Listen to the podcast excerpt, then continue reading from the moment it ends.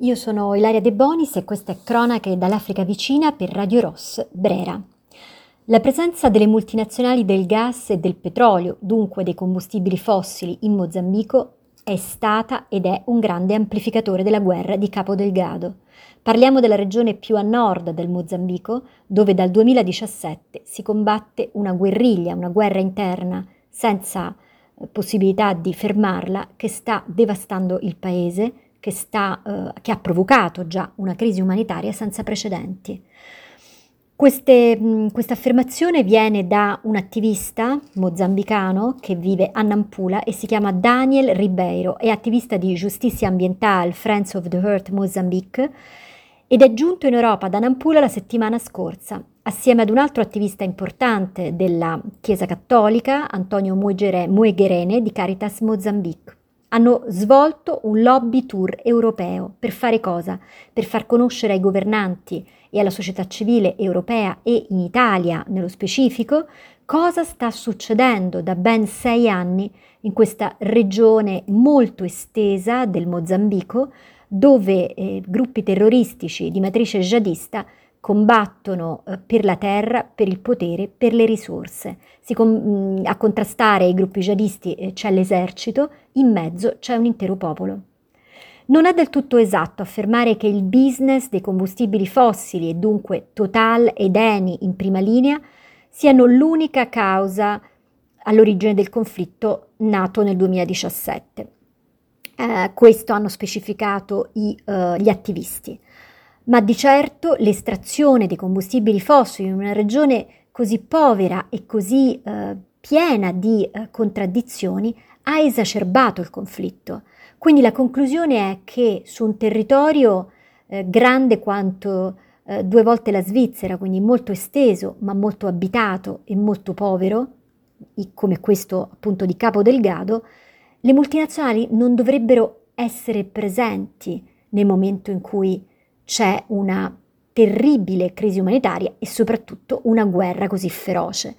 Non dovrebbero essere presenti a posteriori, non avrebbero dovuto insistere nel voler estrarre gas e petrolio, parliamo delle acque profonde, delle, delle acque de, dell'Oceano Indiano, ma parliamo anche della penisola di Afungi, e eh, dopo le prime avvisaglie di guerra, di morte, di decapitazioni, avrebbero dovuto quantomeno far, mh, farsi venire uno scrupolo e abbandonare il territorio. Invece no, non se ne sono mai andate, sono presenti lì e eh, i loro progetti petroliferi proseguono.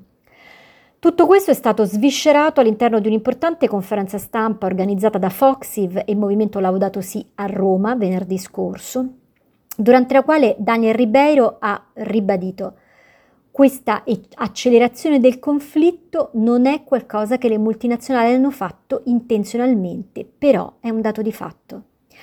A Capo Delgado oggi il numero di sfollati interni supera le 800.000 persone e i morti sono ormai oltre 5.000 stando ai dati di ottobre scorso.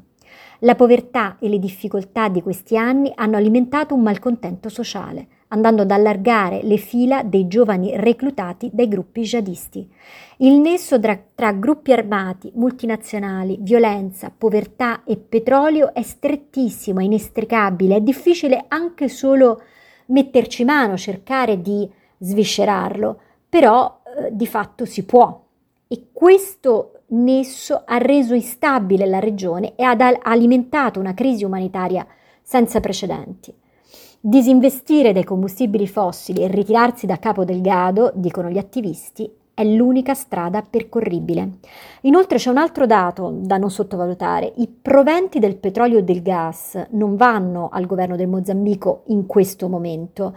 Ciò che arriva come, come risorsa al governo è molto poco e soprattutto arriverà soltanto a partire dal 2040. Come ha spiegato Ribeiro, l'intero ciclo di vita del progetto Oil and Gas genererà in Mozambico 18,4 miliardi di dollari che il paese inizierà a ricevere però solo a partire dal 2040.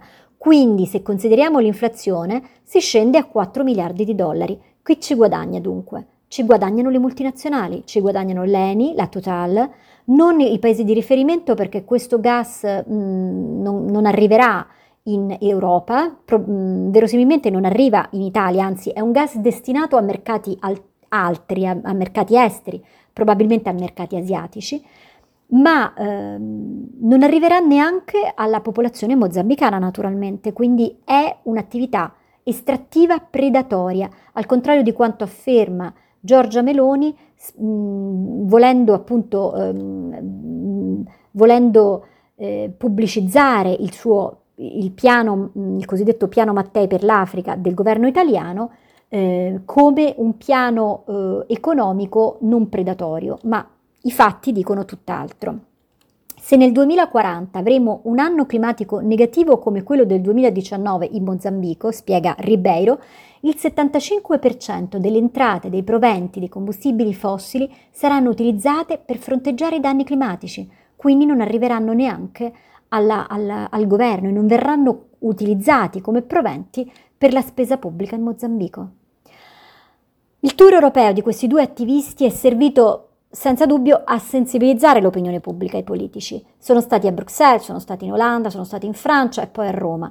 Uh, ma molti dei loro, interro- dei loro interlocutori hanno fatto notare che in Francia Total è più grande e più forte dello Stato francese e Eni in Italia è più grande e più forte dello Stato italiano. Dunque, le chance di cambiare le cose sono minime. Che cosa possiamo fare noi? Possiamo informarci, possiamo opporci, possiamo fare resistenza, possiamo fare un'informazione corretta.